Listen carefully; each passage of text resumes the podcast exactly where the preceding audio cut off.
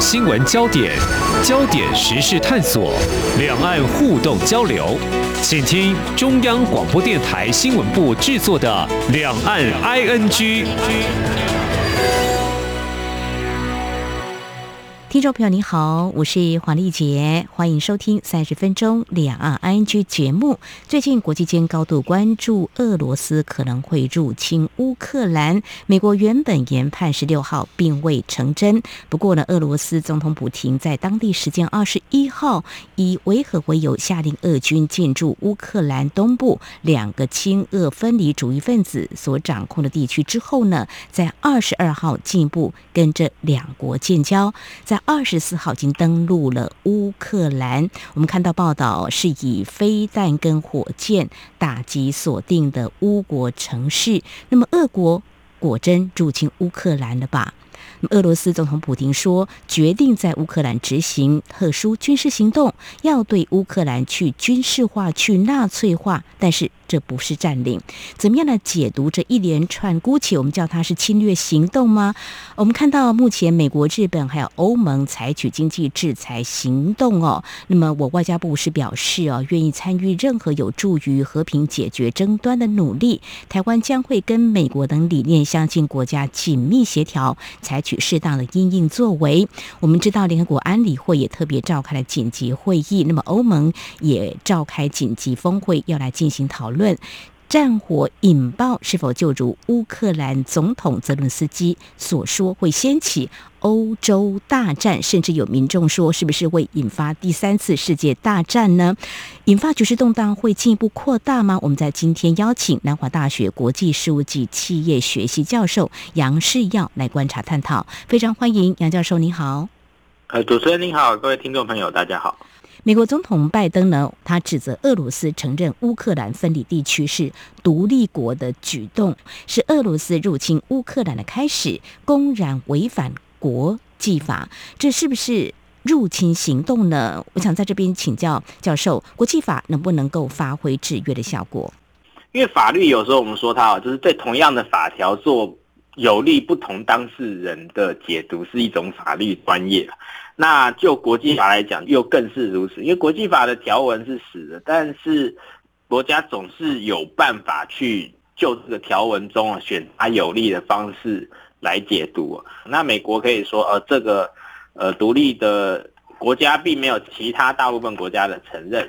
所以呢不算是独立的国家，那所以就是侵犯了乌克兰的主权领土。俄国这边的角度当然可以说这是民族自决权啊，这个其他地方也有过这样的例子啊，这个独立就独立啊，东帝汶这些情况。那不过我觉得以目前看到的状况来说，当然俄国相对来说这边国际法当然比较弱一点，因为它军事行动所涵盖的范围已经超过乌克兰东部这两个它承认的范围了，因为我们现在看到的资讯是包括乌克兰的这个南边这个黑海边的奥德萨这边跟这个北边这个基辅这边都有遭到攻击，所以说如果以这个部分来看，好像比较明确就是一个入侵的这个行动。刚刚提到美国总统拜登的说法，我们也看到欧洲理事会主席米歇尔他也说，使用武力跟胁迫改变国界的手段在21世纪没有立足之地那么俄罗斯联邦的侵略性的行动违反国际法，侵犯乌克兰的领土完整性还有主权。不过刚才教授您认为呢，这还是有点流于各说各话，各自呢会选择不同的立场的一个说辞。不过像这样子目前看来，我们从报道还有相关资讯看，好像有点像俄罗斯在2014年并吞克里米亚的这样一个翻版不晓得后续的情况会如何来演变那相关的情势，其实我们刚才也跟听众朋友说了，因为俄罗斯总统普廷他说，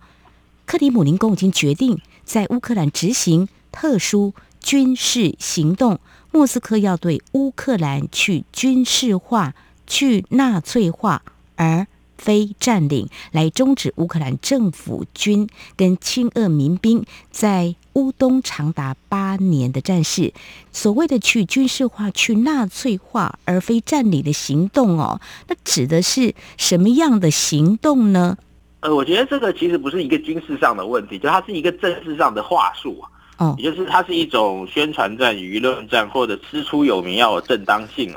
所以俄国会这样说，那其实就是一个宣传战，因为他为什么要讲这个去军事化、去纳粹化。我先讲去纳粹化是比较久。乌克兰东部这个地方，其实在80年前就是德俄两军拉锯的地方，就打来打去。而且当时乌克兰对于德国入侵之后，其实乌克兰人蛮欢迎德军打俄国的，他们其实是把德军视为解放者。所以我们说去纳粹化当然是为了想要诋毁乌克兰的正当性，因为当年乌克兰确实是比较站纳粹这边。其实当年俄国就发了很多假新闻去抹黑纳粹，那很多我们到现在很多人还信以为真是这样。那其实这个跟80年前的状况是一样，就是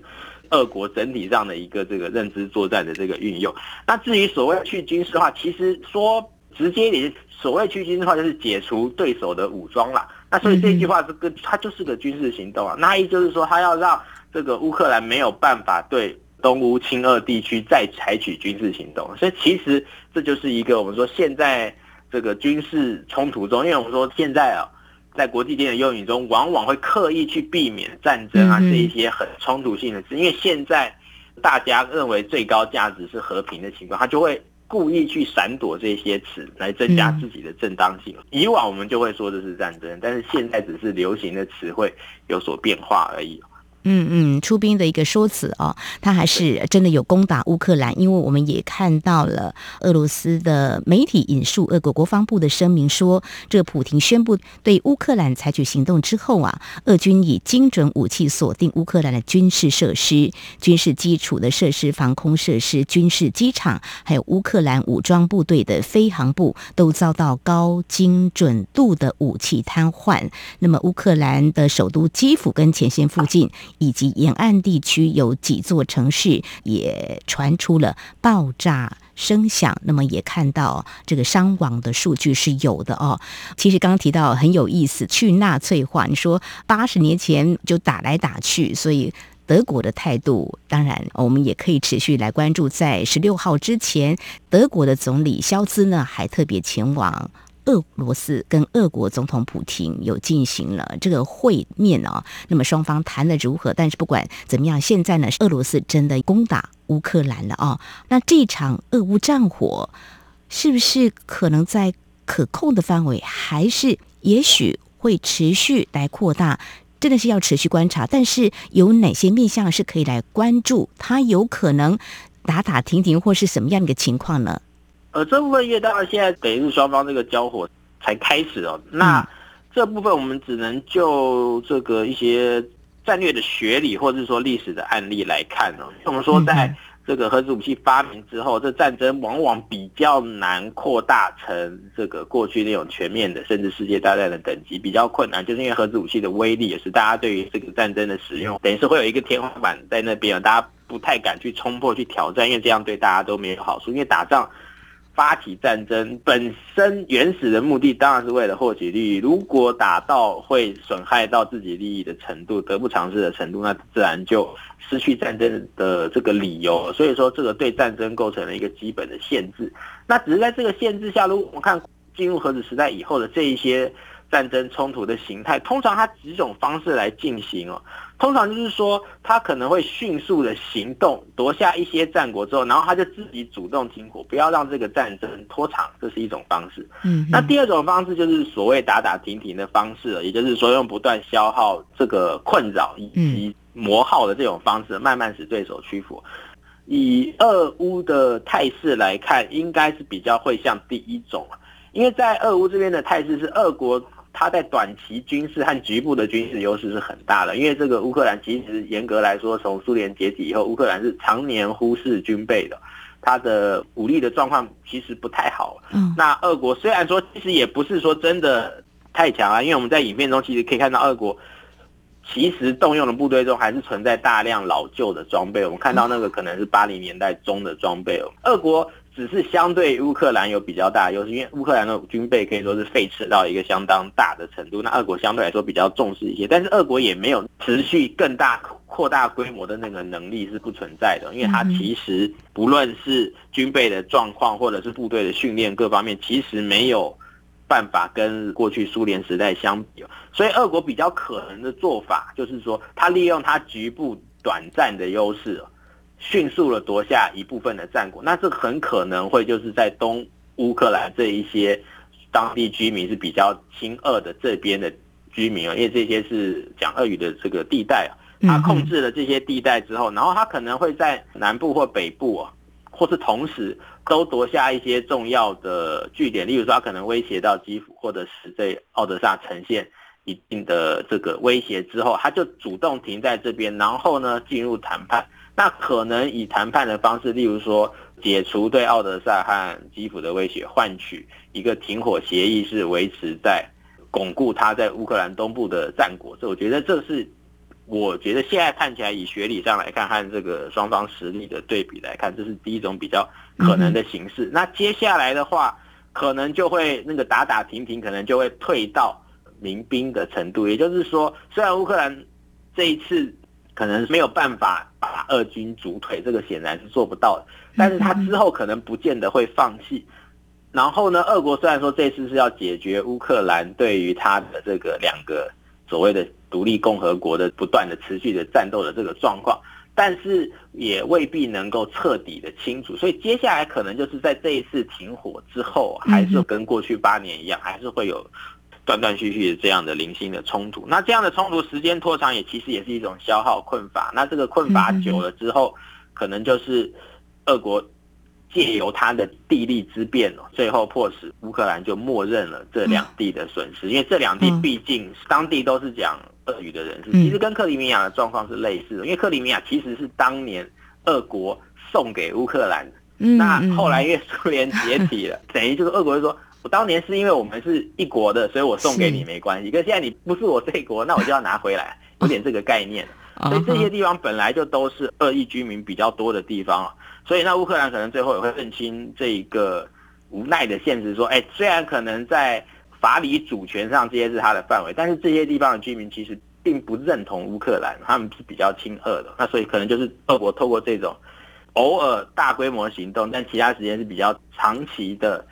小规模的这个困乏式的这种消耗战，慢慢取得把这一些亲俄地区就纳入它的这个控制范围内。当然我们不能排除说那个升高，因为我们说国际间的决策，有时候决策者他会超越理性的范围，他做了一些不符合情势所应该做的政策，那是有可能。但是如果我们假定这个执行者他是经过理性的算计的话，这看起来是比较可能的方向。俄罗斯可能是以战来逼谈停火，那是不是签一个协议？但是乌克兰会不会被俄罗斯给拿下呢？就整个乌克兰应该是不太可能，因为我们刚刚前面讲这些例子是过去的例子，例如说中东战争常常这个方式，以色列也就是说他迅速夺下一些战果之后，然后接下来谈判，用这个方式。那这一些迅速的战果，他必定不能是让他的对手完全无法接受，所以说例如以色列，你要美国说谴责侵略，那其实美国不会去谴责以色列的侵略，问题就在这里。但是我们一直说以同样例子来看，以色列他无论是对叙利亚或对埃及，他都不会对这两国的攻打到这两国绝对不能接受的程度，他就打一小段一小块下来，把他觉得有必要的战果取得之后，巩固之后，他接下来就是可以谈判了，就可以停火，就可以结束了，他不会继续乘胜追击。也就是说，这个是在核子时代战争中他必定要有的节制。好，这个俄乌战火是不是会再升高呢？我们会持续关注。在稍后节目后半阶段呢，我们继续再请南华大学杨世耀教授呢，为我们做进一步的解析，来看美国还有欧盟以及联合国安理会的一些动作。当然，我们也关注这个俄乌战火跟台海情势的一些联动，怎么样来看整个趋势的发展？我们节目稍后回来。今天的新闻就是明天的历史，探索两岸间的焦点时事，尽在《两岸 ING》节目。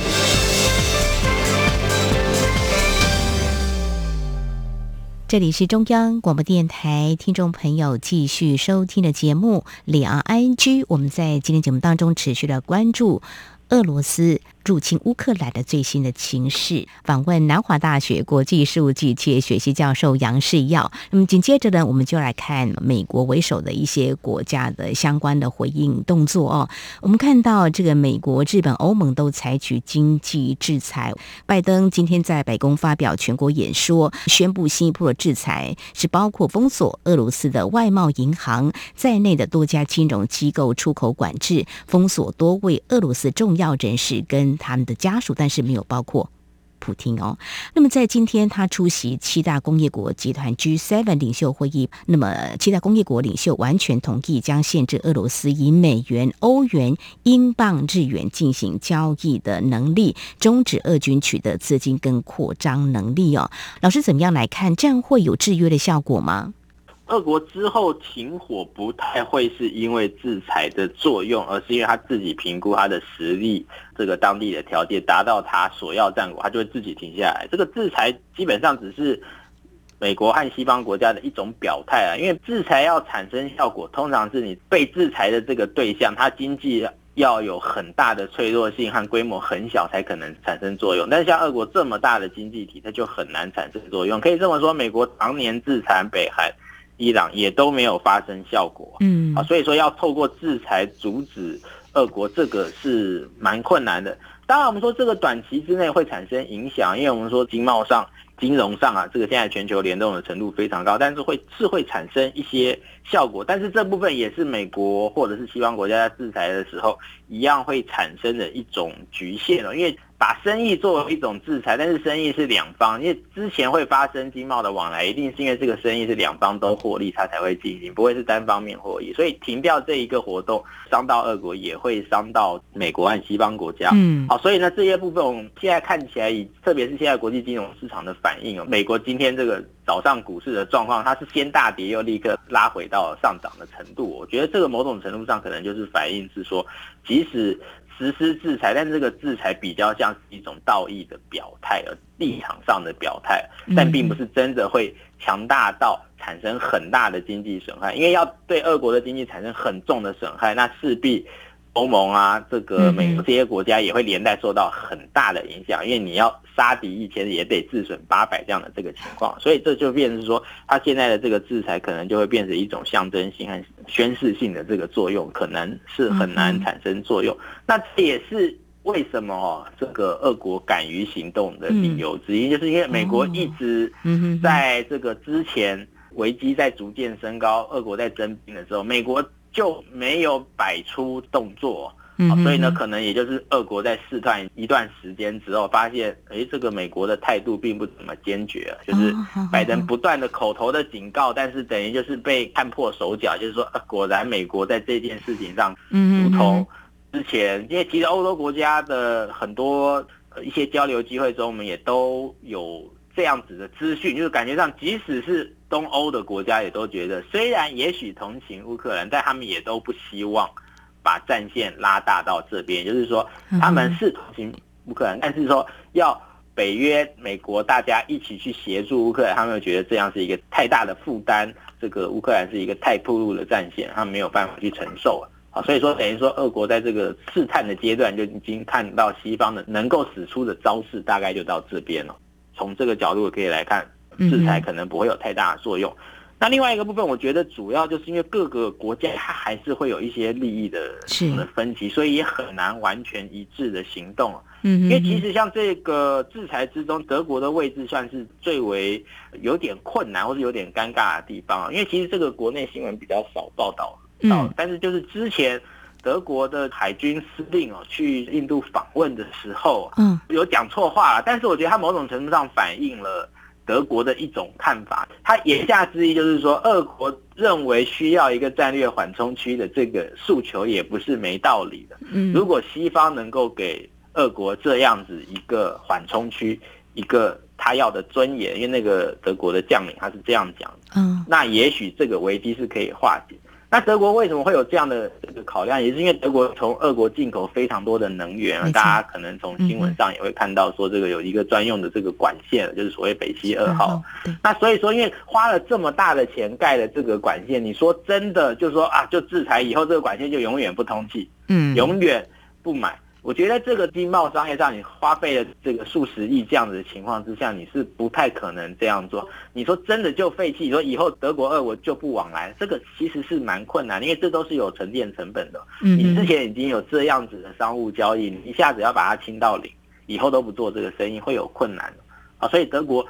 虽然会配合美国的制裁，但美国如果要求很全面很强力的制裁，德国可能也会有困难。嗯嗯。好，所以呢，我觉得这个是为什么说经济制裁也难以作用，也就是说，因为这个叫做这个集体行动上的困难，因为毕竟每个国家都要考虑自己的利益，所以就很难说这个配合大家可以有一致的行动，就是最后合作不成就会拆伙的这个现象。所以这个某种程度上也是俄国抓准了，嗯，而且世界上也还是有很多地方美国影响力不是那么能够伸展到的，那他就可以从这个地方找到这个缺口，所以这个制裁不会是一个到时候停火的主要原因，这个停火会是其他的理由促成。刚刚提到就是说用经济制裁真的是双面刃啊，德国这北溪二号对他们来说是还蛮重要的啊，所以这段时间包括法国总统马克宏还有德国的总理肖兹呢都前往俄罗斯跟总统普廷来进行商谈，或许呢他们也触及到。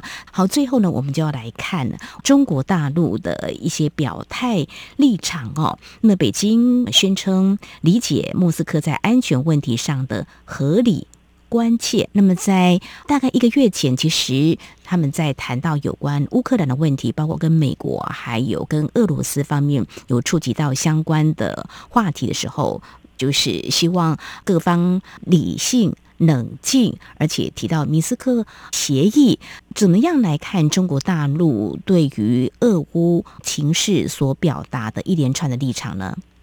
我觉得这个其实算是蛮中肯的、中规中矩的一种回应，也就是很外交辞令式的，就是没有很明显。因为这个其实俄中的关系本来也就是很微妙的，因为我们知道从历史上来看，这一路追溯到清朝时代了，俄中本来就在边境上是有冲突的。即使到中共建政以后，那其实也是这样。所以呢，我们说中共建政后，在这个60年代以后，这个中苏共的关系其实是非常紧张，是边界对峙。那即使到冷战结束后，暂且化解这个问题，但这个基本的矛盾点其实没有解除啦。也就是说，严格来说，不是美国，而是俄国才是这个我们说，我们不管哪个朝代来看，这个来自这个欧亚大陆上的威胁才是中国的主要的考量点，而不是来自海洋方面的。好，所以呢，我们说可以这么说，现在中共跟俄国之间其实从冷战结束后进行建立的所谓战略伙伴关系